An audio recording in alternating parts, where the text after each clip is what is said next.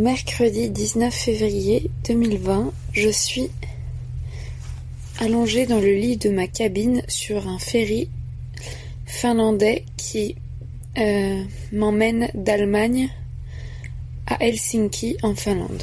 Je suis partie du port de Lübeck ce matin en Allemagne et nous arrivons à Helsinki en Finlande demain après-midi.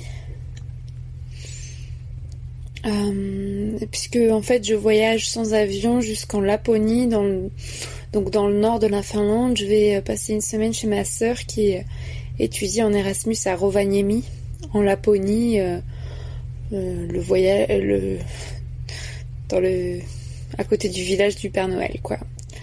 Et voilà, j'ai vraiment hâte, mais en même temps, moi, ce que je préfère dans dans le voyage, c'est le mouvement, en fait. Euh, donc là, je vis ma meilleure vie en fait. Je suis sur le ferry et je retrouve des sensations de mon tour, du globe en cargo qui sont euh, folles. Euh... Je sais pas, ça fait 6 heures qu'on est parti. Ça fait 6 heures que j'ai pas internet, que j'ai pas de réseau. Et je sais pas, j'ai déjà mon esprit qui s'ouvre. J'ai déjà des, des choses qui me paraissent euh, simplissime. J'ai déjà des idées, euh, des projets à faire, des, épisodes de podcast à faire. Enfin, j'ai déjà des idées. Alors que euh, ça fait que 6 heures, quoi.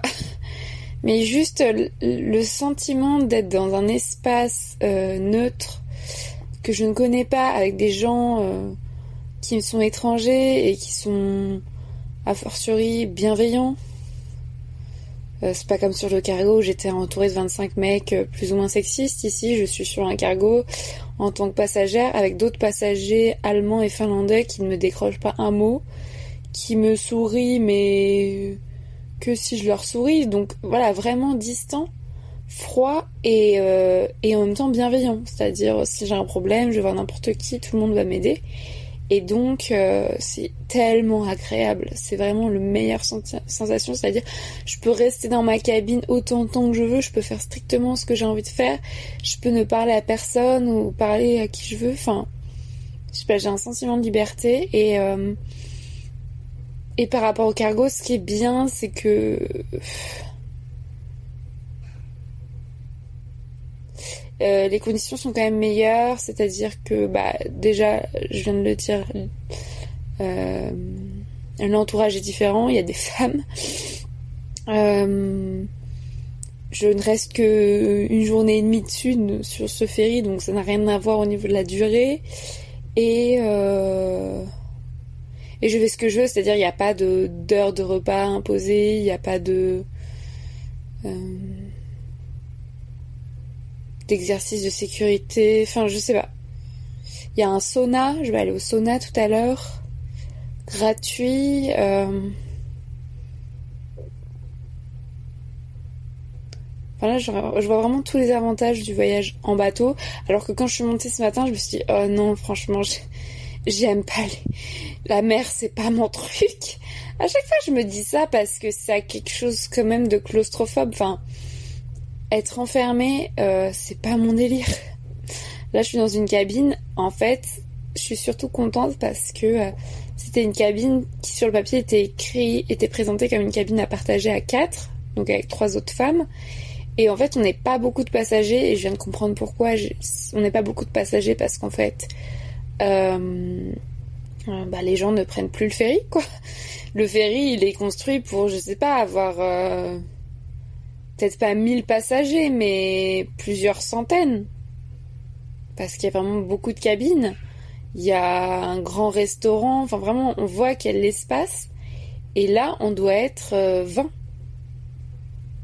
peut-être on est 20 ou 30, une trentaine de passagers maximum, maximum. Donc c'est assez triste. Après, le ferry transporte surtout des marchandises euh, d'Allemagne en, Finlande, mais euh, c'est vrai que du coup, je suis rentrée dans ma cabine et il y avait un seul lit de fait. Et là, je me suis dit, en fait, je vais vivre ma meilleure vie. Je vais être toute seule dans ma cabine. Et du coup, je suis toute seule dans ma cabine. Alors qu'il y a effectivement trois lits en tout. et euh, tranquille. Il y a même la télé. Moi, je l'ai pas allumée, mais il y a une télécommande, donc ça veut dire qu'elle peut s'allumer. Je sais pas ce qui passe. Mais par contre, il n'y a pas de hublot. ça, c'est sûr. J'ai pris le moins cher, donc il n'y a pas de fenêtre, donc je peux pas vraiment rester longtemps dans ma cabine, sinon je deviens complètement dingue. Et, euh, et donc voilà, l'enfermement, c'est pas mon truc. Et donc au début, je me suis dit, oh non, fait chier. Et en fait, je, kiffe. Enfin, moi, c'est toujours euh, tout rien. Euh. C'est pas que je suis faite pour la mer, c'est juste que je trouve que ça apporte quelque chose. La mer, c'est un des derniers, derniers espaces où on n'a vraiment pas de réseau, vraiment pas de wifi. Et euh, en l'occurrence, faut payer pour avoir le wifi ici, comme sur le cargo. Et euh, je trouve que ça, on s'extrait du temps en fait. On s'extrait du quotidien, on s'extrait du stress. On regarde la mer, il y a rien à voir. Enfin, peut-être les falaises au loin, mais c'est d'une c'est d'un paisible en fait c'est vraiment paisible et, euh, et je trouve que ça ouvre tous les chakras et enfin pas les chakras mais ça ouvre toutes les toutes les possibilités. Je sais pas quand je suis en mer je me dis tout est possible. Et je me dis je vis ma meilleure vie. En fait c'est là où je dois être c'est là où je suis maintenant. Et je suis épuisée. J'ai dormi 6 heures la nuit dernière. Euh, je me suis réveillée à 7 heures du match, épuisée. J'ai fait une pauvre sieste à midi. Il n'y a pas spécialement de raison pour que je me sente euh, hyper bien. Mais juste, moi, quand je voyage, mais je suis au septième ciel. Après, c'est le premier jour. Et le premier jour, c'est toujours l'euphorie. Ça, je le sais de mon expérience sur les cargos. Les premiers jours, j'étais toujours euphorique. oh, c'est trop bien. Et puis après, je rentre un peu dans une dépression de qu'est-ce que je fous ici, qui va aussi m'arriver même si je reste pas sur le ferry parce que je vais arriver en Laponie, je vais faire qu'est-ce que je fous ici? Et puis après il y a le le corps s'habitue, l'esprit s'habitue, et puis ça ça va se transformer en autre chose. Enfin, je veux dire, les cargos, c'était quand même spécial de passer 4 mois en mer. Mais bon, là, je passe 15 jours et demi. Et en fait, euh, je voulais faire un épisode qui s'appelle je suis célibataire politique. Parce qu'en fait, euh, ça m'est apparu d'une limpidité. Tout à l'heure, j'étais euh, au dernier étage du ferry en train de regarder, euh, en train de regarder la mer et en même temps de lire un roman de Siri Usvest qui s'appelle Un été sans les hommes. Attends, je vérifie le nom de l'autrice parce que j'ai pas envie de te dire n'importe quoi. Oui, Sirius Vet. Ustvet J'arrive pas à prononcer son nom. Et euh, Un été sans les hommes, rien à voir. Enfin, ça a à voir avec le célibat politique, mais je me suis dit, mais en fait, c'est évident. Là, je suis toute seule sur le, sur le ferry. Je vis ma meilleure vie. Autour de moi, je vois des couples ou des voyageurs solitaires. Enfin, il n'y a pas de jugement. Et à aucun moment je me dis ah j'aimerais bien que Bidule soit avec moi ou j'aimerais bien être à leur place en couple ou même j'aimerais bien être à la place de ce voyageur solitaire. Non, je me dis juste c'est là où je dois être, je me sens hyper bien. Je vais retrouver ma soeur que j'aime. Dans ma vie, j'ai des gens que j'aime, j'ai des gens qui m'aiment. Et en fait, il n'y a rien d'autre qui compte et je n'échangerai ma place pour rien au monde. Et surtout, je me projette dans rien d'autre que ça en fait. Moi je me vois passer ma vie à voyager seule, à, écrire. Enfin voilà, j'ai pas besoin d'être dans la nature. Là, juste d'être sur la mer, j'ai l'impression d'être dans la nature quoi. Et j'ai besoin de rien d'autre. Et, euh, et je me rends, je me suis dit mais tu vas peut-être me dire que je divague, hein, que je délire, parce qu'un jour je vais te dire qu'il me faut absolument que je trouve un mec, et le lendemain je vais te dire que je sors aujourd'hui là, que, que je vais être célibataire politique. Mais j'ai l'impression que je passe ma vie à chercher un truc dont j'ai pas envie en fait.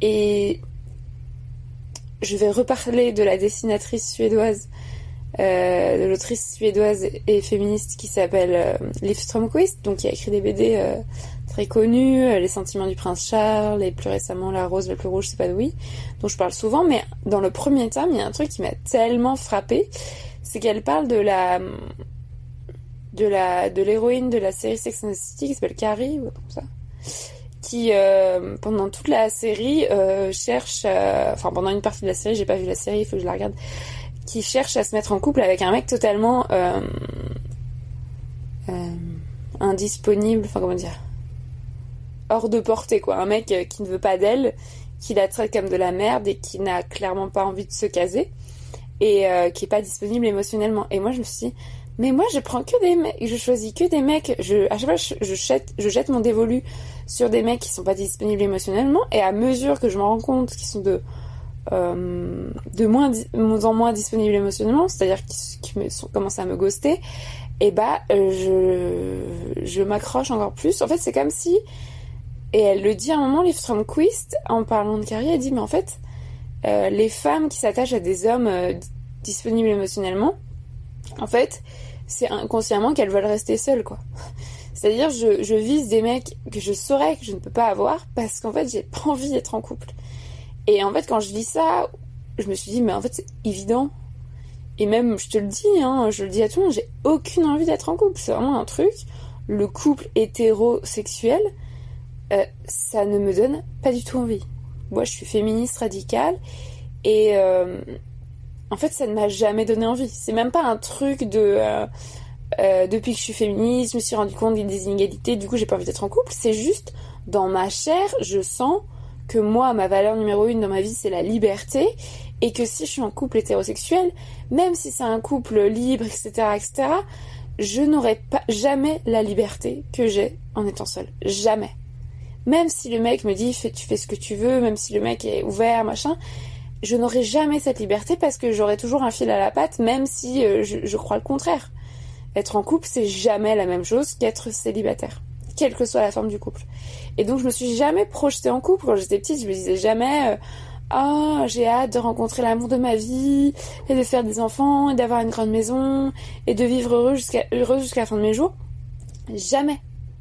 Et quand j'ai commencé à voyager seule, je me suis dit mais c'est enfin même avant ça, quand j'ai pris un appart seul, enfin pour moi il me semble évident que j'allais prendre un appart seul que enfin il y avait c'était même pas question de vivre en couple mais même de vivre en coloc, ça me paraissait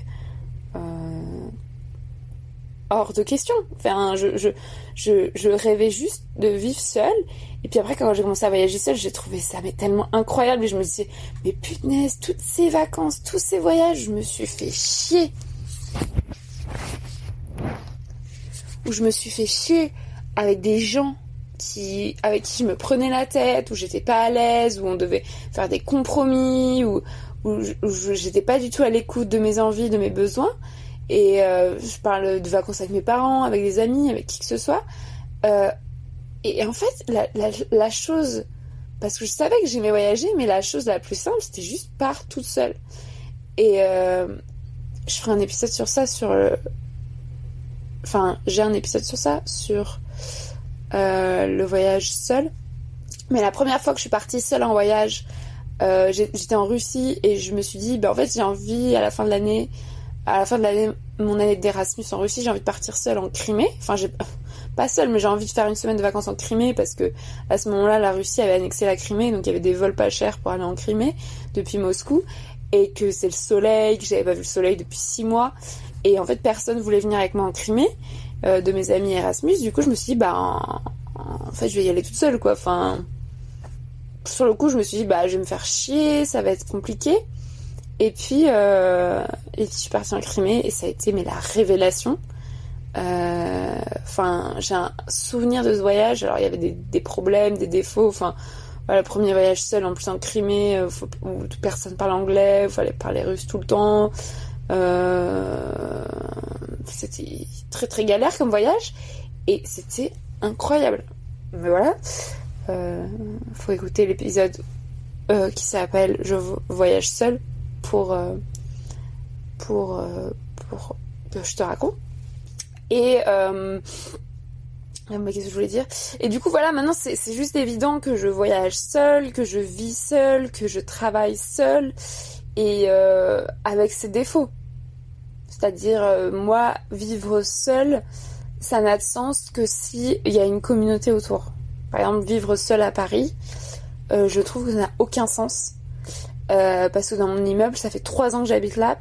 Je ne connais, je connais peut-être deux personnes, Shirley et Sabrina, mais euh, j'oublie tout le temps leur prénom, je les vois presque jamais. Euh, on boit jamais de coups ensemble, on s'invite jamais. C'est juste, euh, on s'est parlé, on s'est filé des coups de main, on s'aime bien, mais enfin, je connais presque personne dans mon dans mon immeuble et puis quotidiennement, je ne parle à personne dans mon immeuble.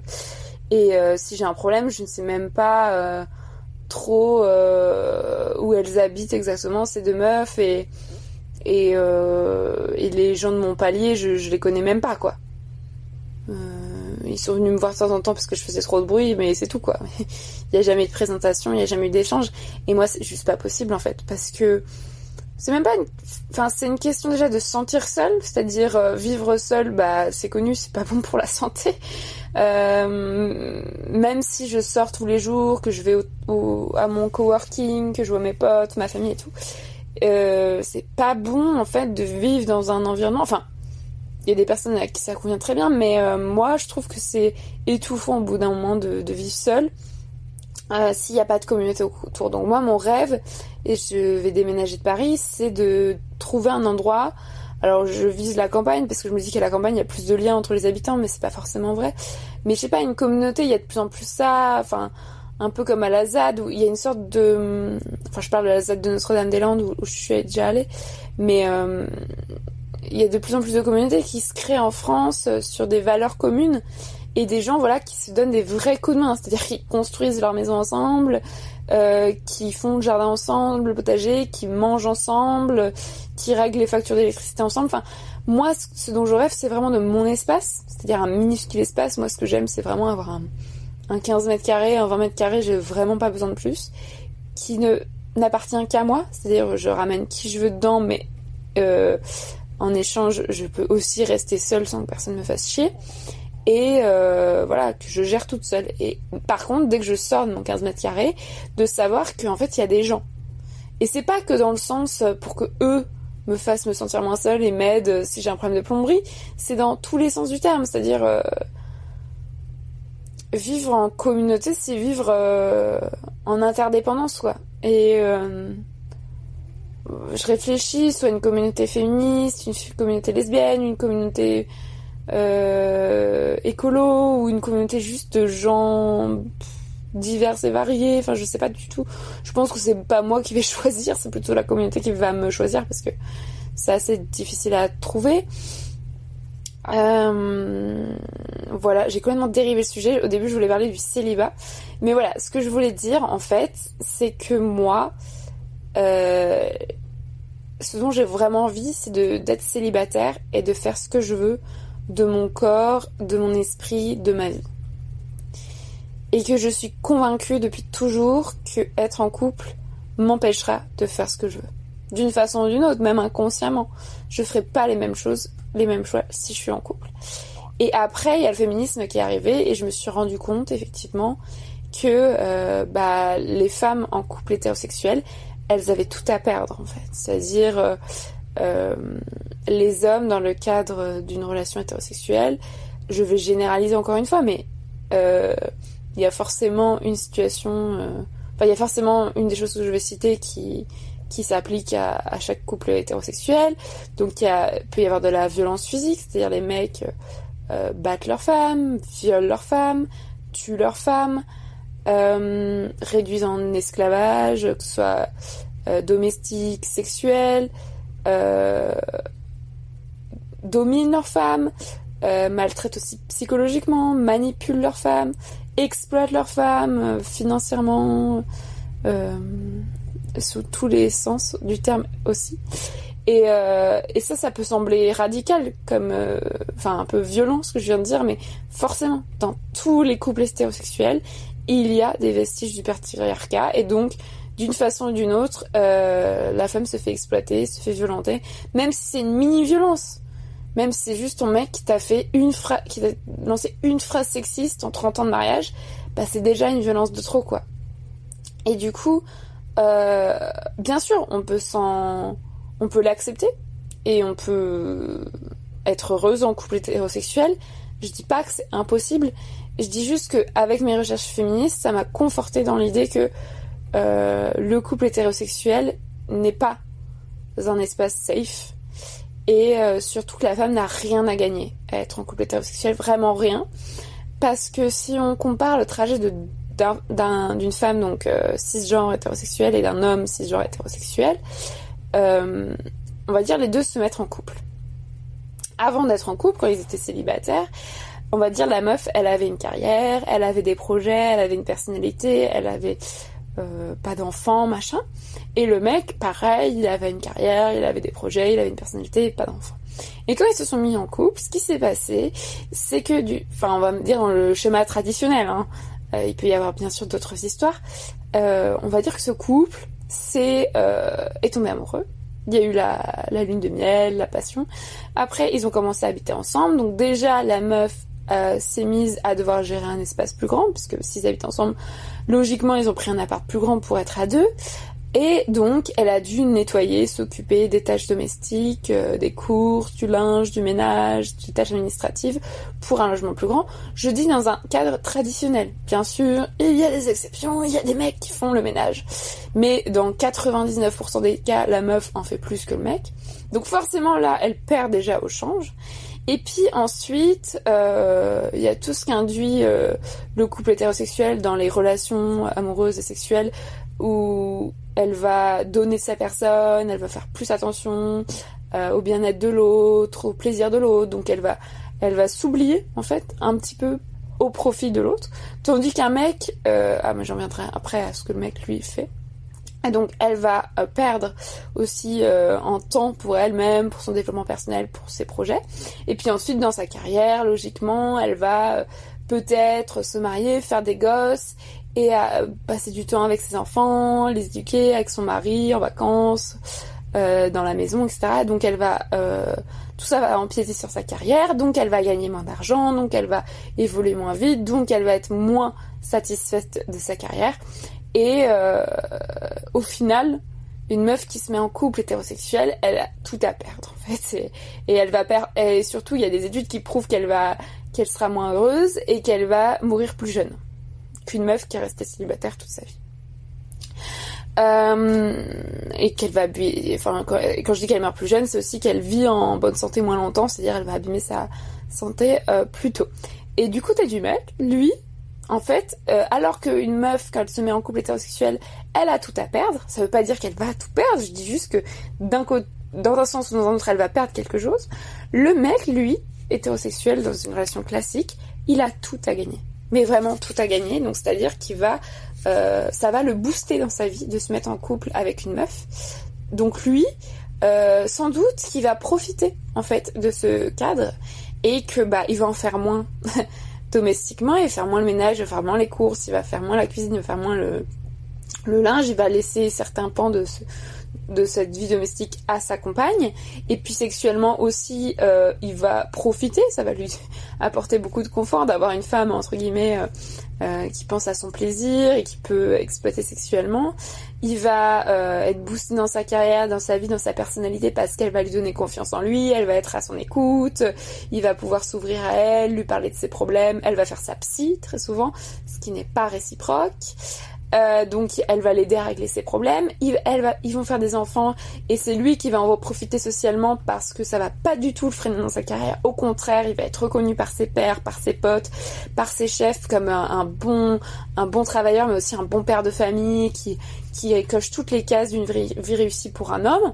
Et euh, voilà, il va euh, monter les échelons grâce à sa femme grâce aussi à, son, travail sans doute, et euh, gagner plus d'argent, euh, occuper des postes de pouvoir, et euh, mourir plus vieux, et en meilleure santé, et être plus heureux. Donc en fait ce que je te dis là, je sais pas moi qui théorise, hein, c'est des études très documentées, très anciennes, qui le prouve en fait. Tout ce que je viens de dire là, c'est que euh, c'est scientifiquement prouvé par des études sociologiques, des études scientifiques de santé, etc. sur la santé des hommes, la santé des femmes et euh, si ils vivent, euh, ils et elles vivent en façon célibataire ou, en couple. Après, ça veut pas dire qu'il faut pas se mettre en couple. Je dis juste que ça, c'est le fondement un peu du célibat politique on est célibataire pour des raisons différentes. Par exemple, moi, je suis célibataire parce que j'ai besoin de cette liberté, j'ai envie de rester seule. Mais après, la dimension politique, elle peut s'appuyer sur ce que je viens de raconter en fait, sur euh, bah, le côté euh, euh, pratique en fait, enfin genre le côté féministe. En fait, voilà. et puis maintenant, je vais prouver par l'exemple, c'est-à-dire j'étais en couple de mes 17 ans à mes 24 ans. Et euh, donc pendant 4, 5, 6, 7 ans, j'étais en couple. Et avant ça, euh, bah avant 17 ans, j'étais chez mes parents. Voilà. Mais après 24 ans, ce qui s'est passé, c'est que donc j'ai quitté mon copain à l'été 2018.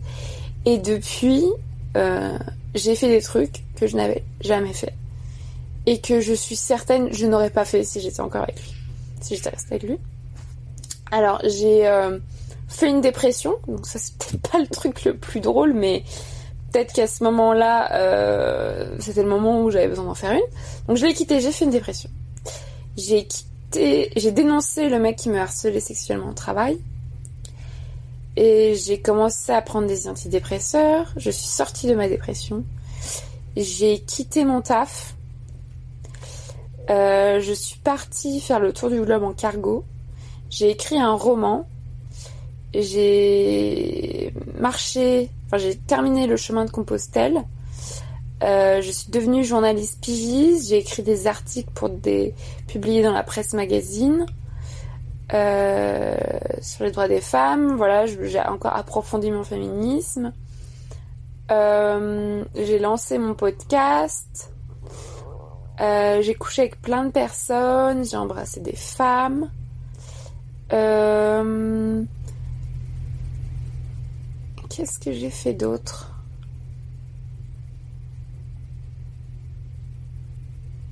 J'ai fait la fête. j'ai fait la fête, j'ai fait du stop. Euh, et là, je suis encore en train de, partir en voyage euh, en Scandinavie. Et surtout, j'ai j'ai passé beaucoup de temps avec mes amis, avec ma famille. voilà. Franchement, tout ça, je n'aurais. Enfin, je dis pas que j'aurais rien fait si j'étais restée avec lui, mais j'aurais jamais pu faire tout ça. Et quand euh, je me revois en couple, et, et, quand je repense aux périodes où j'ai quitté mes copains, parce que j'ai quand même eu des périodes de célibat, bah, les périodes où j'ai fait le plus de trucs euh, de voyage, de trucs originaux, j'ai pris plus d'initiatives, j'ai multiplié les projets, c'était des périodes où j'étais célibataire. Quand j'étais en couple, j'ai ça m'a Enfin, je dis pas que c'est un lien, mais c'est juste ce que je constate, c'est que je restais dans des cases en fait. Quand j'étais en couple, bah, bah j'acceptais un boulot pourri, euh, j'acceptais des fois des relations pourries, euh, j'acceptais le train-train quotidien, la routine qui était pas forcément pourrie tout le temps. Hein. Et, euh, et maintenant, c'est puis c'est même, même au-delà de ça, c'est-à-dire que maintenant je vis vraiment au jour le jour et je me projette pas du tout. Et je pense qu'il y a un truc aussi quand on est en couple, où avant, c'était pas forcément lié au couple, mais avant j'étais obligée de me projeter, je me disais toujours, ah je me vois là dans un an, je me vois là dans cinq ans, je me vois là de dix ans. Et il y a un truc quand on est amoureuse où je me disais, bah c'est, ça se trouve, je vais passer ma vie avec lui et tout, on veut y croire quoi. Donc je me projetais peut-être aussi en couple et aujourd'hui je vis vraiment au jour le jour, c'est-à-dire je ne sais pas je sais que, techniquement ce que je fais la semaine prochaine, euh, euh, dans deux semaines, etc. Mais je ne sais pas ce que je fais le mois prochain. Je vais partir de Paris, je ne sais même pas quand je vais partir de Paris, je sais juste que ça va être bientôt et que je ne sais même pas où je vais aller. Mais moi, maniaque du contrôle, c'est c'est totalement nouveau ça. C'est inédit. Moi, j'ai besoin tout le temps de savoir qu'est-ce que je vais faire. Et euh, je sais pas, hier j'étais dans les rues de Lübeck, donc dans le nord-est de l'Allemagne, enfin dans le nord de l'Allemagne. Et euh, je suis sortie du train et en fait mon ferry était en retard, du coup je devais passer la nuit à Lübeck et j'avais rien réservé donc je savais même pas où j'allais dormir. Et je suis arrivée à Lübeck, j'en avais rien à foutre. J'ai fait toutes les auberges de jeunesse de la ville et elles étaient toutes fermées parce qu'il était genre 23h minuit et que je sais pas c'était trop tard pour arriver quoi. Et je faisais les auberges, elles étaient fermées, elles étaient fermées. J'ai marché une heure dans Lübeck et je n'ai même pas paniqué en fait. Je me suis même pas dit, mais mon dieu, je vais passer la nuit dehors, c'est dangereux, blablabla. Euh, finalement, je suis allée à l'hôtel, j'ai payé une blinde. Mais enfin, ça, ça n'a rien à voir avec le célibat politique, mais à voir quand même avec euh, l'indépendance et l'autonomie. Moi, je trouve ça hyper important de faire des trucs toute seule et c'est ça aussi qui à lutter, lutter contre la dépendance affective. bref. Donc voilà, ça c'est un peu les côtés cool du célibat. Maintenant, euh, pourquoi euh, c'est pas évident? C'est-à-dire que moi je te dis que je suis célibataire politique aujourd'hui, mais ça n'a pas toujours été évident en fait, et euh, ça ne l'est toujours pas. Et ma psy, ma psy ou n'importe quel de mes amis, n'importe laquelle de mes amis me dirait objective. Enfin, dirait, euh, ferait comme objection, mais alors pourquoi tu passes ton temps à chercher des mecs?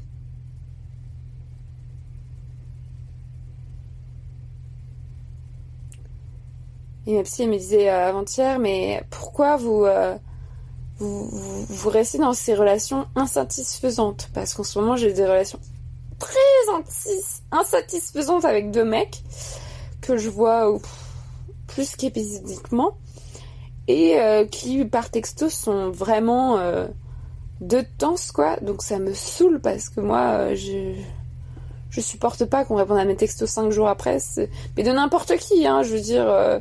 mais en plus de mecs qui sont censés être intéressés par moi. Enfin bref. Donc bref, la réponse est simple, je lui ai dit pourquoi je me satisfais de ces relations insatisfaisantes, c'est parce que je préfère avoir des relations insatisfaisantes que pas de relations du tout. Et là, tu vas me dire, mais tu viens de dire que tu étais célibataire politique. Alors oui, bienvenue dans la contradiction de Marie-Albert, mais en fait, euh, je vais l'expliquer, c'est assez simple. C'est que, en fait, je vis dans une société qui met tout en œuvre pour que je me case. Mais vraiment, tout en œuvre pour que euh, je me mette en couple. Et là, je vais parler de sexe et je vais parler d'un truc qui vient de se passer et qui me fait beaucoup de mal. Enfin, qui me fait beaucoup de mal. Qui est de ma faute d'ailleurs. C'est que euh, ma meilleure amie est en couple avec un mec depuis 6 euh, ans. Et ça fait longtemps qu'elle a pas baisé avec lui. Et quand j'ai appris que ça faisait longtemps qu'il baisait pas, j'étais hyper choquée je me suis dit, mais c'est pas possible. Euh, pourquoi tu me l'as pas dit? Et pour elle, c'était un, une non-histoire. Enfin, vraiment, elle était en mode, bah, je sais pas, on s'en fout. Enfin, ça n'a pas d'importance. Euh, pour elle, ça ne change strictement à rien à l'amour qui se, que les deux personnes se portent, à leur relation. Enfin, ça n'a vraiment aucune importance. Et moi, j'étais hyper choquée parce que pour moi le sexe c'est hyper important. Je reste dans l'idée que quand on est en couple on doit baiser, même si je suis d'accord que quand ça fait plusieurs années qu'on est en couple, on n'est pas obligé de baiser toutes les semaines. Non, c'est logique qu'il n'y a plus euh, vraiment de désir au bout d'un moment. Euh, mais là je me suis dit mais attends, euh, c'est pas normal, ça fait tellement longtemps qu'ils sont pas baisés, il faut en parler. Et surtout, j'ai une, eu une réaction vraiment épidermique, genre, what? Et elle, en fait, je me suis rendu compte longtemps après que ça l'avait blessée. Et, euh, qu'en fait, c'était sexiste comme, euh, comme réaction. C'est-à-dire, euh, enfin, pas sexiste, tout ce qu'on veut, mais on vit dans une société tellement normée, hétéronormée, où voilà, il faut être en couple et en plus, faut baiser, quoi. Et, euh, et si on baisse pas, ça y est, on est anormal, on est forcément malheureux, ça va forcément pas bien dans le couple. Et du coup, voilà, je regrette beaucoup ma réaction. Et euh, donc, ça revient à ce que je voulais dire sur euh, les normes, en fait. C'est-à-dire, depuis que je suis toute petite, on m'apprend, si on parle du sexe, qu'il faut baiser, mais pas le montrer. Hein. Hashtag dédicace à Instagram qui vient de supprimer mon compte parce que je parle trop de cul. Donc il faut baiser mais pas le montrer euh, publiquement. Il faut être une salopolie mais pas euh, le crier sur tous les toits.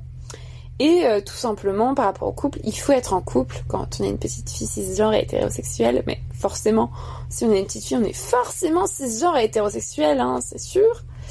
il faut être en couple avec un mec cisgenre et hétérosexuel. De toute façon, tous les hommes sont cisgenres et hétérosexuels, c'est bien connu quoi. Euh, et, tu vas me dire, c'est facile comme excuse, euh, l'histoire de la société, machin. Mais moi, je suis comme ça, je suis constructiviste. Je pense vraiment que la société nous façonne, quoi. Et euh, par exemple, j'en ai marre qu'on dise toujours, c'est la faute de mes parents.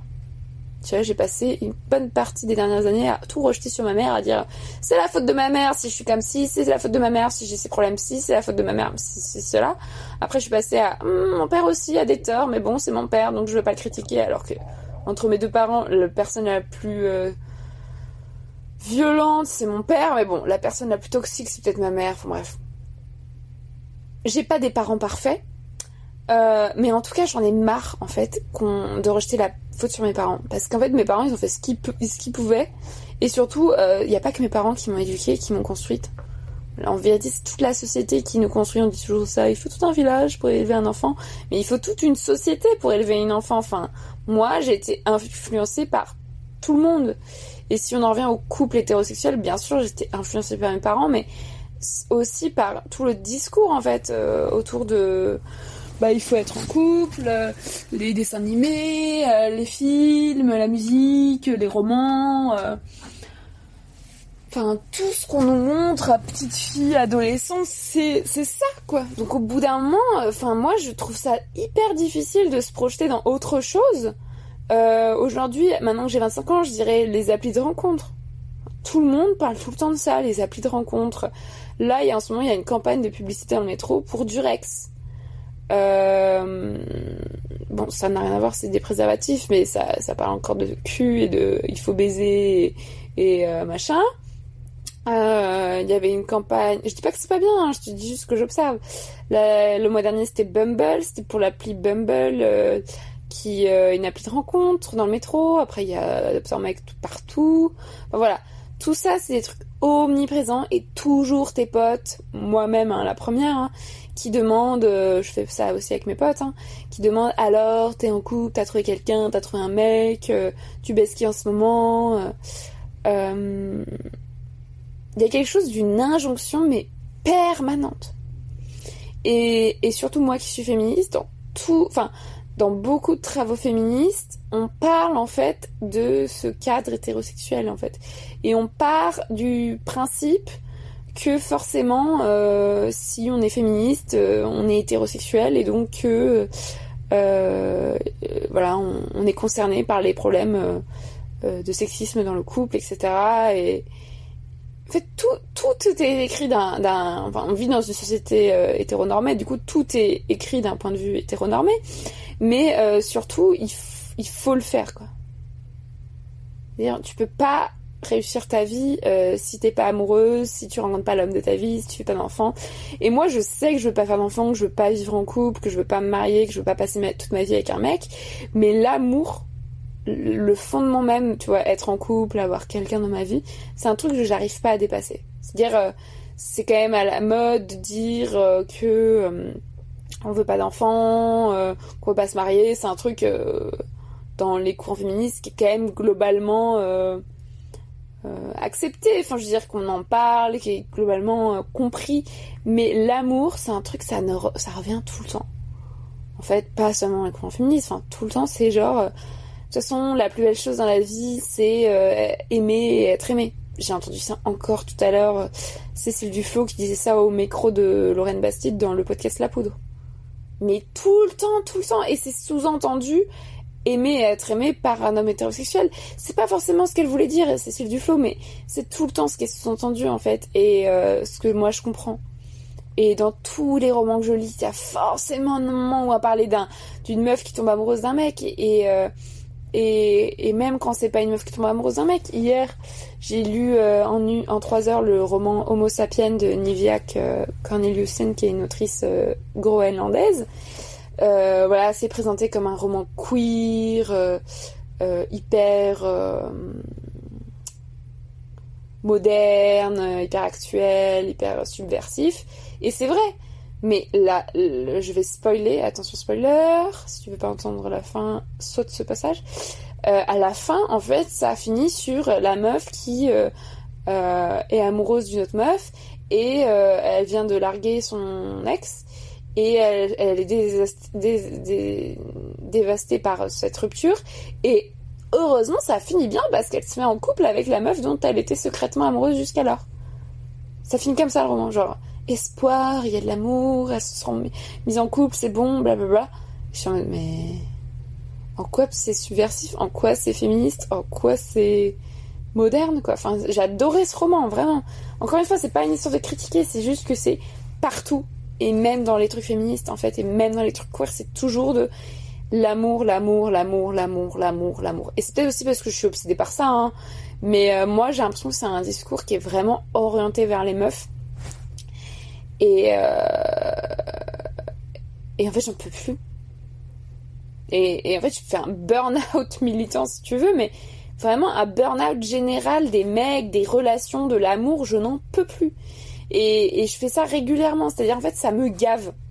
Et moi, en fait, par exemple, quand je rate une relation, c'est-à-dire quand je je me je m'attache émotionnellement à un mec qui n'est pas disponible émotionnellement, et forcément ça ça plante parce que secrètement j'ai pas envie d'être en couple, euh, ça me soulage. Il y a une partie de moi qui est soulagée que ça échoue parce que c'est ce que j'ai cherché, tu vois. Et après, je pars quelques mois en voyage, quelques mois dans le, dans le célibat, je supprime toutes les applis, je, je coupe tout et je me sens mais trop soulagée quoi. Et il y a forcément toujours un moment où ça revient. C'est-à-dire, euh, c'est toujours un truc qui revient. Je me réinscris sur l'appli. Vraiment, je suis dépendante affective. Je retombe amoureuse d'un mec euh, qui va me traiter comme de la merde. Euh, je recherche à nouveau l'amour. Je, lis 10 000 essais de psychologie, Eva Illouz, Livstrom Quiz sur les relations hétérosexuelles, machin, des romans d'amour, des films d'amour. Je ne fais que ça. Je suis ma première euh, geôlière. Hein. C'est toujours ça. Hein. Mais euh, en vérité, ça me gave. Et même, tu vois, quand je suis ma psy et, quand, et que vraiment, euh, je suis plus en dépression, j'ai plus aucun symptôme dépressif. Une fois par mois, j'ai un petit coup de mou, mais je vais bien, j'ai la vie que je veux, euh, j'ai des problèmes, mais, mais, enfin voilà, ça avance. Les trucs qui reviennent tout le temps chez ma psy, c'est mes relations avec les mecs. Et en fait, avant-hier, ça me saoulait. En fait, je me disais vraiment, mais j'ai pas. Enfin, là, je suis en train de payer 60 balles la consultation pour parler d'un non-sujet, quoi. Je suis en train de parler du fait que ça marche pas avec les mecs, alors que je sais très bien pourquoi ça marche pas, que euh, pendant ce temps, eux ne sont pas du tout en train de parler de ça à leur psy, alors que c'est franchement eux qui en auraient plus besoin que moi. Vu le nombre d'heures où j'en ai déjà parlé avec ma psy, c'est bon. Et surtout, j'ai envie de parler d'autre chose, quoi. Ça me saoule de payer 60 balles chez ma psy pour parler de mecs euh, indisponibles émotionnellement. Enfin, ça, ça, me... Ça me ça m'insupporte. Et je pense que il y a aussi un truc du fait que c'est toujours entre guillemets mauvaise féministe. Il y a un essai de, de l'américaine euh, noire et féministe qui s'appelle euh, Roxane Gay. Elle a écrit un essai connu qui s'appelle Bad Feminist où elle explique qu'elle est une mauvaise féministe. Et euh, toutes les féministes, on pourrait dire ça, on est des mauvaises féministes. Et moi, il y a un truc toujours qui revient, je me sens coupable aussi, je me sens toujours mauvaise féministe quand quand je reviens sur l'appli de rencontre, que je continue à, rencontrer des mecs. Et aussi, euh, à un moment donné, j'étais dans un mouvement militant avec des meufs queer et, lesbiennes et bi. Et moi, je disais tout le temps, bah, je suis pansexuelle, je suis attirée par les femmes, mais je sais pas pourquoi je couche avec des mecs. Et du coup, ça fait de moi une mauvaise féministe. Euh, je suis dans des relations de merde parce que de toute façon, j'en ai même pas envie. Enfin, c'est vous à l'échec. Et ces meufs euh, militantes, féministes, queer me disaient mais mais meuf, arrête de coucher avec des mecs, couche avec des meufs, euh, arrête d'aller vers des connards. Et en fait, ça me faisait encore plus culpabiliser que ces meufs me culpabilisent en fait, que ces meufs me disent mais qu'est-ce que tu fous? Du coup, ça en remettait une couche et je me sens hyper coupable à chaque fois que je vais sur les applis, que je parle avec des mecs, à chaque fois que je baisse des mecs, à chaque fois que je deviens dépendante affective de mecs, à chaque fois que je leur euh, qui me font souffrir. En fait, je me sens tout le temps coupable parce que je me dis, je suis une mauvaise féministe. Si j'étais une bonne féministe, bah, j'arriverais à être célibataire politique, ou j'arriverais à être lesbienne, j'arrêterais de parler à ces mecs. Et puis de l'autre côté, il y a ma psy qui m'aide, qui essaie de m'aider pour avoir des relations plus apaisées, plus simples, plus sereines avec les hommes, pour sortir de ma dépendance affective, pour euh, pour aller mieux. Mais en fait, tout ça se recroise et au final, je me dis toujours, mais il n'y a rien qui évolue, quoi. C'est-à-dire, je continue à aller avec des mecs avec qui je sais ça ne peut pas marcher. Parce qu'au fond de moi, je veux pas être en couple. Euh, mais en même temps, j'ai pas non plus envie d'être en couple avec une meuf ou avec une personne non binaire. Je n'ai vraiment pas envie d'être en couple. Alors bien sûr, j'ai envie d'amour, j'ai envie d'être amoureuse. Je dirais qu'aujourd'hui, j'essaie dans, la nuance, c'est-à-dire je te dis que je suis célibataire politique, mais en fait, je suis célibataire depuis un an et demi et je galère à mort. Je dis pas que c'est facile. Et surtout, euh, je suis toujours dans la contradiction et dans la nuance. Et pour moi, c'est un progrès. Parce que j'ai tendance à être bipolaire, à passer par tous les états émotionnels très rapidement, à avoir un avis très tranché sur les choses, puis un autre. Et vraiment, c'est l'ascenseur émotionnel en moi. Et, ce que je recherche dans ma vie, c'est plus de nuances, en fait. Et ce que je veux te dire aujourd'hui, c'est que... Euh, si je veux être célibataire politique, ça veut pas dire que je veux être seule. J'insiste vraiment là-dessus. Euh... En fait, tout n'est pas tout noir ou tout blanc. Quand je dis que je suis féministe, c'est une volonté d'être féministe. Mais il y a plein de moments de ma vie où je suis sexiste. Vraiment, objectivement. Euh, par exemple, euh, j'ai pensé à ça tout à l'heure aussi.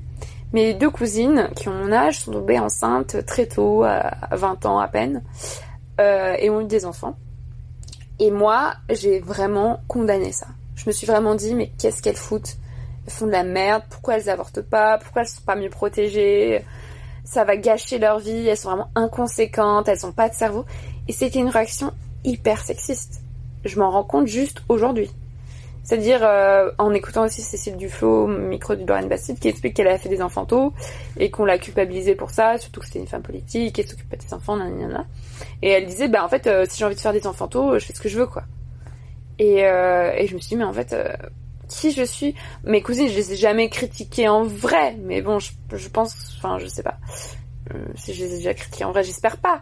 Mais euh, c'était tellement sexiste de penser, juste de penser ça. Et puis j'en ai parlé avec, je l'ai dit à ma mère, tu vois, que j'étais contre et tout. Ok, moi j'ai peut-être pas envie d'avoir d'enfant à 20 ans, mais la vérité c'est que j'ai pas envie d'avoir enfant à quel que soit mon âge. Alors pourquoi une femme qui fait un gosse à 30, 35 ans, je trouve ça euh, nul, mais ok. Elle fait ce qu'elle veut, mais ma cousine qui fait un gosse à 20 ans, c'est vraiment une débile. Enfin, c'est hyper sexiste. Et je me rends compte que maintenant, en fait, elle, fait faire un gosse à 20 ans, même si c'est un accident, le gosse, bah, elle a le droit de le garder. Et, enfin, elle est absolument pas coupable de ça, et, et ça veut pas dire que sa vie va être ruinée, enfin, n'importe quoi. Et donc, voilà, j'ai un peu divagué tout ça pour dire, je suis féministe, mais j'ai plein de moments je suis sexiste. Et bah, je suis célibataire politique, mais peut-être qu'il y aura plein de moments de ma vie de célibataire politique où je serai en couple, dans des couples ultra toxiques, tu vois.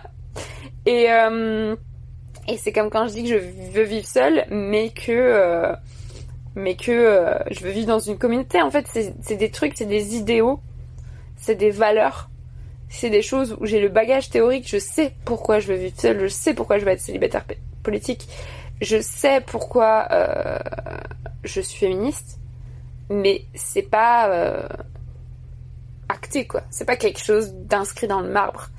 Et par rapport à l'amour, euh, moi, je sais que je cherche l'amour, que j'ai un problème de dépendance affective, il y a une histoire familiale, plein de choses. Et, et je sais que je cherche aussi le sexe, que j'aime beaucoup le sexe. Et donc, je sais que je pourrais jamais être la célibataire politique qui ne baise personne, qui n'aime personne, c'est pas possible. Mais euh, en fait, c'est pas parce que je suis célibataire politique que je peux pas tomber amoureuse, que je peux pas être dépendante affective, que je peux pas aimer des gens. Et il y a des périodes de ma vie où je me disais, bah en fait, euh, ces mecs me traitent comme vraiment mal, bah en fait, je vais juste arrêter de parler à tous les mecs, je vais juste tous les haïr, je suis trop en colère contre eux, je vais plus jamais tomber amoureuse, je vais plus jamais faire de sexe avec des mecs. En fait, je, sais, je m'observe, ça ne marche pas. C'est-à-dire pendant quelques mois, oui, ça me soulage, je m'enfuis, blablabla. Puis je reviens toujours. Du coup, aujourd'hui, je suis dans la nuance et je me dis, bah en fait, je travaille sur ma défense affective, je travaille sur mon célibat, et j'essaye de pécho plus de meufs, euh, de sortir un peu l'hétérosexualité. Je. Euh,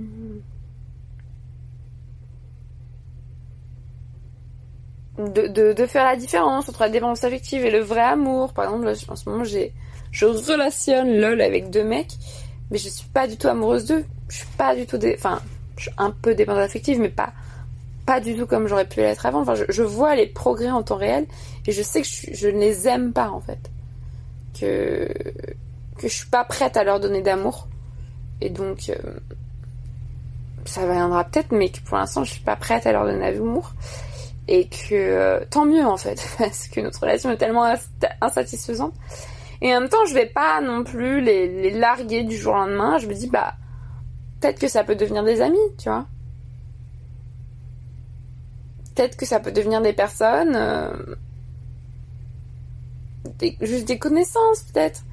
Enfin genre moi je sais que ce qui me fait souffrir dans la vie c'est les choix préconçus quoi c'est de me culpabiliser ensuite parce que j'arrive pas à respecter ces choix c'est ça qui me fait vraiment chier de me dire euh, voilà euh, je vis seule ah merde j'aime pas vivre seule ah voilà, je suis végane. Ah merde, j'arrive pas à être végane. Ah voilà, je suis écolo. Ah merde, j'arrive pas à être écolo. Ah, je suis féministe. Ah merde, j'arrive pas à être célibataire. Machin. Euh, c'est ça qui me fait souffrir. Et surtout, ce qui me fait souffrir aujourd'hui, c'est de haïr les hommes. S'il y a bien un truc que je déteste en moi, c'est toute cette colère et cette haine que j'ai euh, envers les hommes. Parce que je sais que c'est pas censé que ça ne me sert à rien. Que déjà, euh, haïr qui que ce soit, ça ne sert à rien. Que mettre tous les mecs dans le même panier, ça ne sert à rien. Et même de dire qu'un seul mec est un monstre ou un connard, c'est faux en fait. Genre, on est tous des connards dans certaines choses et des personnes bien de l'autre côté. Enfin voilà, on est tous l'agresseur et l'agresseuse de quelqu'un d'autre. Enfin, en fait, ça sert à rien de haïr les gens pour un truc que je leur reproche euh, collectivement, alors que, enfin, je sais que la théorie est là, que qu'on vit dans un système patriarcal et que les hommes oppriment les femmes, mais en fait la haine et la rancœur, la colère, ça ne me sert à rien. Ça ne me ça me fait même pas avancer dans mon féminisme, ça me fait même pas avancer dans ma vie, ça ne me sert à rien. Donc moi j'ai juste envie de me débarrasser de ça. Et de me dire bah on est des êtres humains. Il y en a qui sont avec une bite, il y en a qui sont avec des vulves, il y en a qui se reconnaissent comme des hommes, il y en a qui se reconnaissent comme des femmes. Il y en a qui sont construits différemment socialement parce que ils sont nés avec une bite ou d'autres avec une vulve. Et c'est comme ça. La société, elle est comme ça, je peux pas la changer. Est-ce que je peux considérer toutes les personnes comme des êtres humains avant d'être des hommes ou des femmes? Est-ce que je peux essayer de nouer des amitiés avant de vouloir construire l'amour de ma vie? Parce qu'en fait, je n'ai pas envie d'avoir un amour de ma vie. Donc euh, voilà, c'est un peu euh, ce que je pense. Et euh, j'aimerais bien avoir ton avis là-dessus. Parce qu'aujourd'hui je pense ça, hein. aujourd'hui je pense que j'ai vraiment envie d'être célibataire et puis demain je penser l'inverse, que que euh, l'amour c'est génial, c'est la meilleure chose au monde et qu'il faut absolument que, que je tombe amoureuse d'un mec qui m'aime en retour. Et là je me dis, ah, mais pourquoi ce serait forcément un mec? Tous les hommes sont des connards, je les hais, machin, machin, machin. Donc c'est vraiment euh, terrible dans ma tête. Mais aujourd'hui voilà ce que j'ai ce que je pense et voilà je veux juste un peu plus de douceur, un peu plus de de liberté, un peu moins de jugement en fait. Et, euh, et du coup, pour revenir au, au pratico-pratique, j'en ai marre euh, de voir les relations hommes-femmes disséquées partout, euh, de lire que des trucs liés à l'amour, ça me fait chier. Et en même temps, je peux pas m'empêcher, ça m'aimante parce que c'est quand même cool l'amour. Et puis j'ai voilà, j'ai été socialisée à attendre que ça de la vie. Enfin, le nombre de fois où j'entends, où je pense même dans ma tête, euh, la chose la plus belle qui peut m'arriver dans la vie, c'est de tomber amoureuse.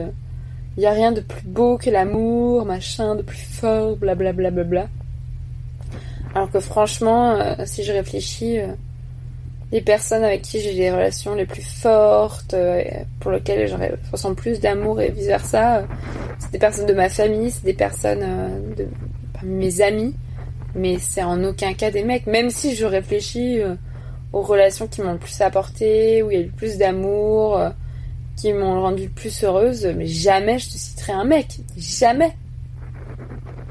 Euh, donc je dis pas que c'est impossible, je dis juste que il y a plein de, personnes qui peuvent te donner de l'amour et me donner de l'amour. Et c'est pas forcément dans un cadre conjugal, quoi. Et, euh, et, du coup, il y a des périodes comme ça où j'ai envie juste de me, de me couper du féminisme, de me couper du, du, des, des, des relations amoureuses, de, des films romantiques, des, des romans d'amour.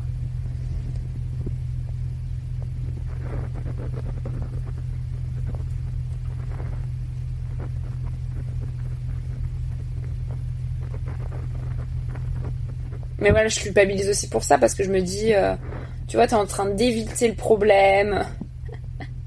t'es en train d'éviter de contourner l'amour alors qu'il faudrait que tu creuses et. Et en fait, euh, non. Enfin, l'amour, euh, j'y pense tout le temps. Les relations avec les mecs, j'y pense tout le temps. C'est un truc que je creuse fois un million.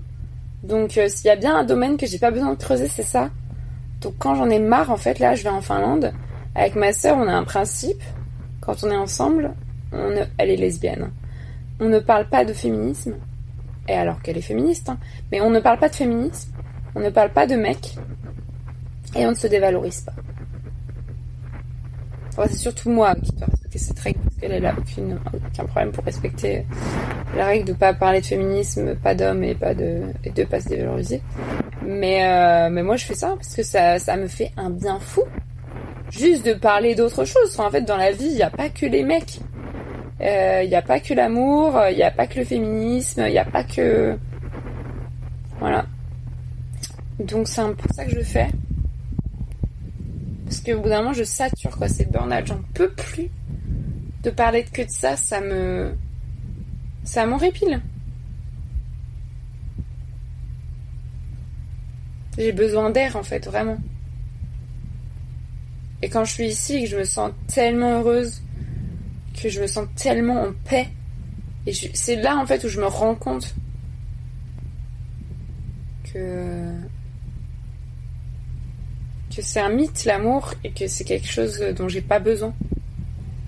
Je sais c'est pas vrai, on a tous besoin d'amour, blablabla. Bla, mais euh, je parle vraiment de l'amour euh, conjugal dans un cadre hétérosexuel, c'est un truc euh, totalement construit.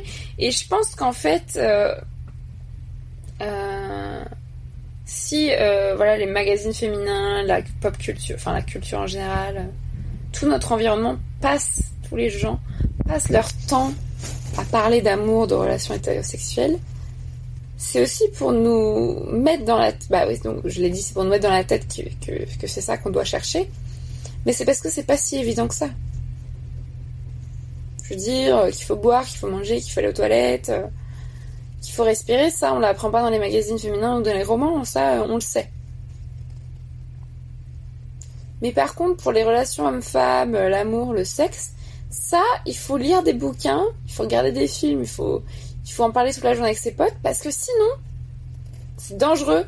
Il pourrait, il se pourrait qu'on y échappe. Donc moi, je me dis, en fait, c'est peut-être parce que c'est pas si évident que ça.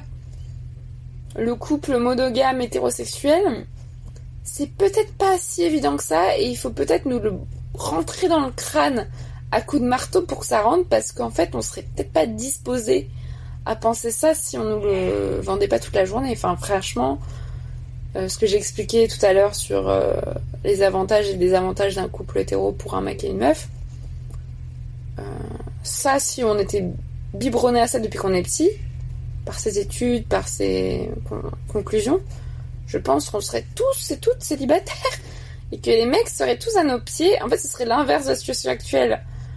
On vient un peu dans un monde imaginaire où les meufs donnent euh, trop d'amour, trop d'attention aux mecs pour se mettre en couple parce qu'elles ont envie de se mettre en couple et les mecs fuient l'engagement. Mais en fait, si, euh, si depuis notre temps d'enfance, on est biberonné à l'idée que nous mettre en couple quand on est une meuf, ça va nous desservir et inversement pour les mecs. Bah en fait, ce seraient les mecs qui seraient à nos pieds toute la journée pour se mette en couple avec eux. Et nous, on serait en mode, euh, bah non, enfin, pourquoi je me mettrais en couple avec toi? J'ai aucun intérêt à le faire. Ok, tu peux me faire un cunis si tu veux, mais ça n'ira pas plus loin. oh mon dieu, mais ce serait tellement drôle. Enfin, je sais pas, moi, je me... C'est pour ça aussi que je me trouve mauvaise féministe, que je me dis quand même tout le temps, mais attends, je supplie un mec pour lui sucer la bite, alors qu'il me traite comme de la merde, mais et qu'il y me rendra jamais heureuse. Donc il y a quand même un truc bizarre. Je sais très bien que je suis mieux seule, mais je vais quand même le supplier pour lui sucer la bite. Mais il y a vraiment un truc bizarre.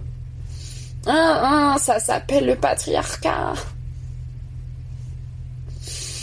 Voilà, et aussi je voulais faire cet épisode Je suis célibataire politique parce que je dis souvent que pour fuir ces relations euh, déséquilibrées, euh, ces relations hétérosexuelles déséquilibrées, on peut devenir euh, lesbienne. Et moi, j'exclus pas d'avoir des relations, d'être en couple avec des femmes, mais on peut aussi être dépendante affective dans un cadre lesbien on peut aussi passer, être lesbienne et passer notre vie à chercher l'amour alors que ça nous rendra jamais heureuse. Donc le célibat politique, et puis surtout on peut ne pas vouloir devenir lesbienne. Donc le célibat politique c'est un peu... Euh, je dirais pas que c'est un... Enfin c'est un régime, comme l'hétérosexualité est un régime politique. Le célibat politique est un régime politique aussi. Mais c'est pas un truc forcément qu'il faut appliquer toute sa vie. Mais je dirais que c'est un truc à tester. Moi, le nombre de potes que j'ai qui n'ont jamais été célibataires depuis qu'elles ont 15 ans, elles sont en couple. Mais je peux même pas les compter tellement, tellement elles sont nombreuses. Et, euh, et c'est des grandes féministes, hein. elles me donnent des grandes leçons pour euh, supporter le célibat, pour me, pour, me disent mais c'est trop bien que tu sois célibataire. Et elles l'avouent qu'elles, elles n'arrivent pas à être célibataires et elles me soutiennent à fond. Mais elles, elles n'ont jamais été célibataires. Et dès qu'elles, euh, ça veut pas dire qu'elles sont avec la même personne depuis 10 ans, c'est que dès qu'elles euh, interrompent une relation ou que l'autre interrompt la relation, elles trouvent quelqu'un d'autre. Et donc elles, à l'inverse de moi, elles ont une faculté que j'avais avant, puisque je suis restée longtemps en couple aussi, à trouver euh, un autre mec hyper rapidement. Et, et moi, j'ai une faculté à trouver des mecs qui ne peuvent pas s'engager, donc c'est très différent. Et, euh, en fait, le célibat politique ou le célibat tout court, c'est un truc à tester. Je pense que c'est comme voyager seul, c'est comme vivre seul. Euh, dans le, je reviens toujours au podcast de Lorraine Bastide, elle, demande tout le temps euh, est-ce que vous avez accès à votre chambre à vous, en référence à la chambre à soi théorisée par euh, Virginia Woolf, donc un espace euh, à soi euh, où on peut écrire, où on peut être seul, où on peut réfléchir, enfin voilà, tranquille, sans mec, sans, sans enfant, sans personne. Et euh, j'ai jamais eu une invitée, enfin, il n'y a pas eu beaucoup d'invités qui ont répondu euh, oui, bien sûr, euh, ma chambre à soi, c'est tous les jours, la majorité du temps, c'est hyper important pour moi. La majorité des meufs dans le podcast, ça répondent ouais, je galère, j'essaye, blablabla. Alors que moi, ma chambre à moi, c'est juste H24, quoi. J'imagine même pas si je devais partager ma chambre avec un mec ou avec qui que ce soit, mais je deviendrais complètement folle en fait je ne pourrais jamais dormir dans le même lit que quelqu'un, ça m'est insupportable. Et si en plus je peux pas travailler seule parce qu'il y a des gens qui me dérangent, qui sont là dans mes pattes, que ce soit des, des mecs, des meufs, des, gamins, mais, mais, mais, c'est pas possible. Et donc euh, le célibat, comme la chambre à soi, comme euh, le non-travail, euh, comme les vacances seules, enfin tout, tout, c'est un truc à tester. Mais vraiment, c'est un truc que je recommande. Encore une fois, c'est pas une obligation, mais parce que euh, on peut pas avoir confiance en soi, on peut pas avoir vraiment confiance en soi, et on peut pas avoir vraiment conscience de soi en tant que meuf c'est genre euh, si on sait pas être seul. C'est pas possible. Et dans la vie, il y a forcément un moment où on va se retrouver seul. Enfin, ça arrive que non, mais souvent, les mecs meurent avant nous, euh, nous quittent avant qu'on les quitte. Enfin, il y a forcément un moment où tu vas te retrouver seul et où je vais me retrouver seul. Enfin bref, n'importe qui. Où on va se retrouver seul et où on va euh, souffrir de cette solitude. Et c'est pour ça que c'est important pour moi de choisir la solitude avant de la subir. Et le célibat politique, c'est dire je choisis le célibat. Donc c'est hyper dur, je dis pas que, que c'est tous les jours le cas, mais c'est euh, un truc de, de sortir de la honte et de dire au contraire, être seul, c'est une puissance, c'est un pouvoir. C'est dire en fait je n'ai pas besoin d'un mec pour exister.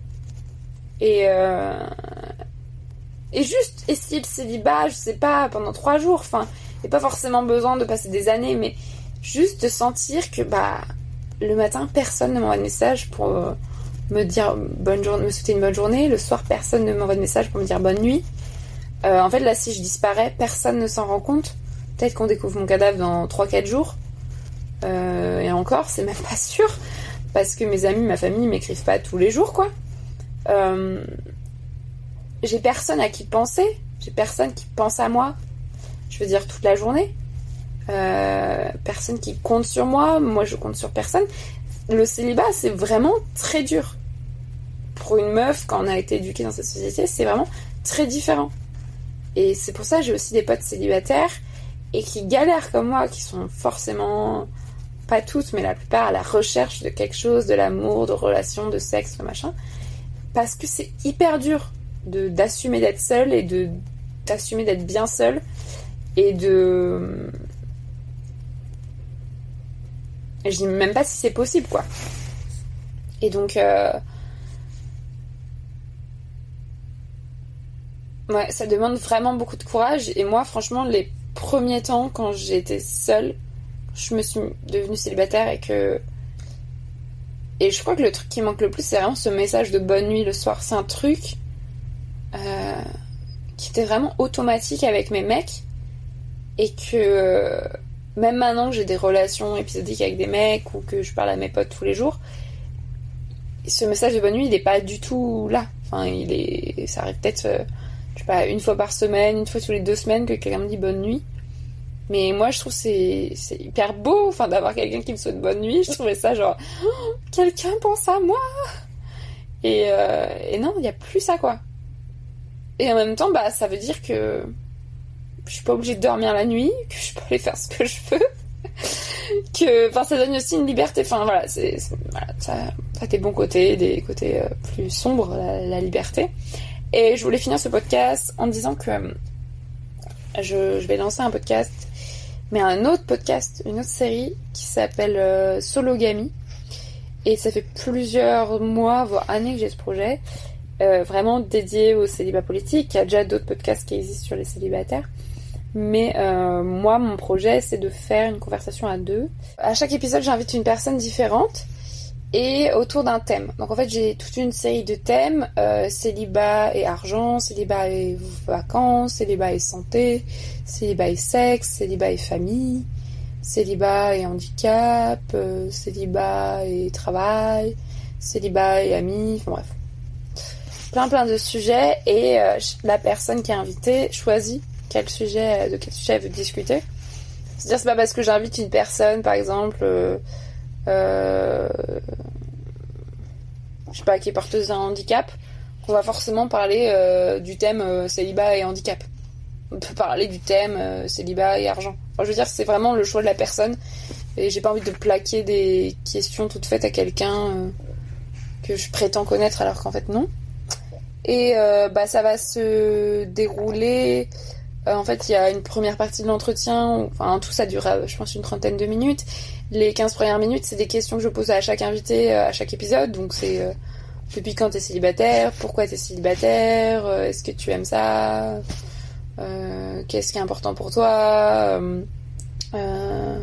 Quels avantages tu tires de ça Enfin, bref des questions assez euh, générales. Et puis après, dans la deuxième partie de l'entretien, on, creuse le thème que la personne a choisi. Et euh, l'idée, c'est de faire vraiment un échange, c'est-à-dire que c'est pas moi qui interroge quelqu'un, c'est une discussion à deux. Donc euh, moi, je parle autant que la personne et on partage vraiment nos expériences sur le sujet du jour. même si la première partie de l'entretien, c'est uniquement plus la personne qui va parler d'elle-même, parce que moi, je vais parler de mon célibat à moi dans le premier épisode qui s'appelle Célibat et voyage où je parle justement de ça, du fait que bah ça me permet de voyager seule, euh, D'être célibataire. Et euh, l'idée du podcast, c'est de, euh, de briser le tabou, de déstigmatiser les personnes célibataires, de dire que voilà, il y a quand même 16 millions de célibataires en France et on les entend jamais, on passe notre temps à nous essayer de nous caser, à essayer de nous trouver un mec ou une meuf, à essayer de de, nous psychologiser et euh, de dire qu'on est malheureux. Et en fait, euh, bah, on a peut-être autre chose à dire, il y a peut-être d'autres raisons pour lesquelles on est célibataire, et on est peut-être tous et toutes différentes en fait. On est peut-être des individus avant d'être des personnes célibataires ou des personnes en couple. Et l'idée, c'est pas de dire euh, le célibat c'est super, c'est la teuf. je vais inviter que des gens qui sont super contents d'être célibataires, et je vais aussi inviter des gens qui sont au fond du fond du trou, qui cherchent absolument à se mettre en couple. c'est juste de parler de ça en fait et d'ouvrir des portes, d'ouvrir des possibilités, de dire mais en fait peut-être que je voyais, enfin la personne qui va écouter le podcast, elle va peut-être se dire ah avant je voyais le célibat ou mon célibat comme quelque chose de de telle façon, mais en écoutant cette personne, je me rends compte que ça peut euh, en fait euh, me permettre de faire, enfin je peux aussi le voir d'un autre côté. voilà, c'est juste de euh, de politiser le célibat en fait, d'en faire quelque chose de de politique et euh, de multiplier les, discours autour du célibat, c'est-à-dire y a autant de célibat que de personnes en fait. Et de voilà, d'enlever le tous les préjugés qu'on a sur les personnes célibataires, tout simplement. Donc euh, voilà, si tu euh, connais une, un studio de production, une personne qui voudrait m'aider financièrement à monter ce projet, parce que euh, j'ai pas envie de le faire gratuitement, bénévolement, contrairement à mon podcast Marie sans filtre. Marie sans filtre, c'est personnel, ça me dérange pas du tout de le faire euh, bénévolement, quoique j'aimerais bien le monétiser. Euh, mais Sologamy, j'ai vraiment envie d'en faire un truc léché, avec une grosse audience, professionnelle quoi. Donc Surtout que voilà, il y a 16 millions de personnes célibataires en France, donc il y a un gros. Euh, il y a une grosse manne, il y a une, grosse euh, cible derrière. Donc il peut y avoir, ça peut intéresser beaucoup de gens. Même euh, si toi t'es en couple, tu peux faire écouter aux gens autour de toi. Voilà. Donc je suis contente d'avoir expliqué mon point de vue sur le célibat. Et et bisous, je vais au sauna. Bisous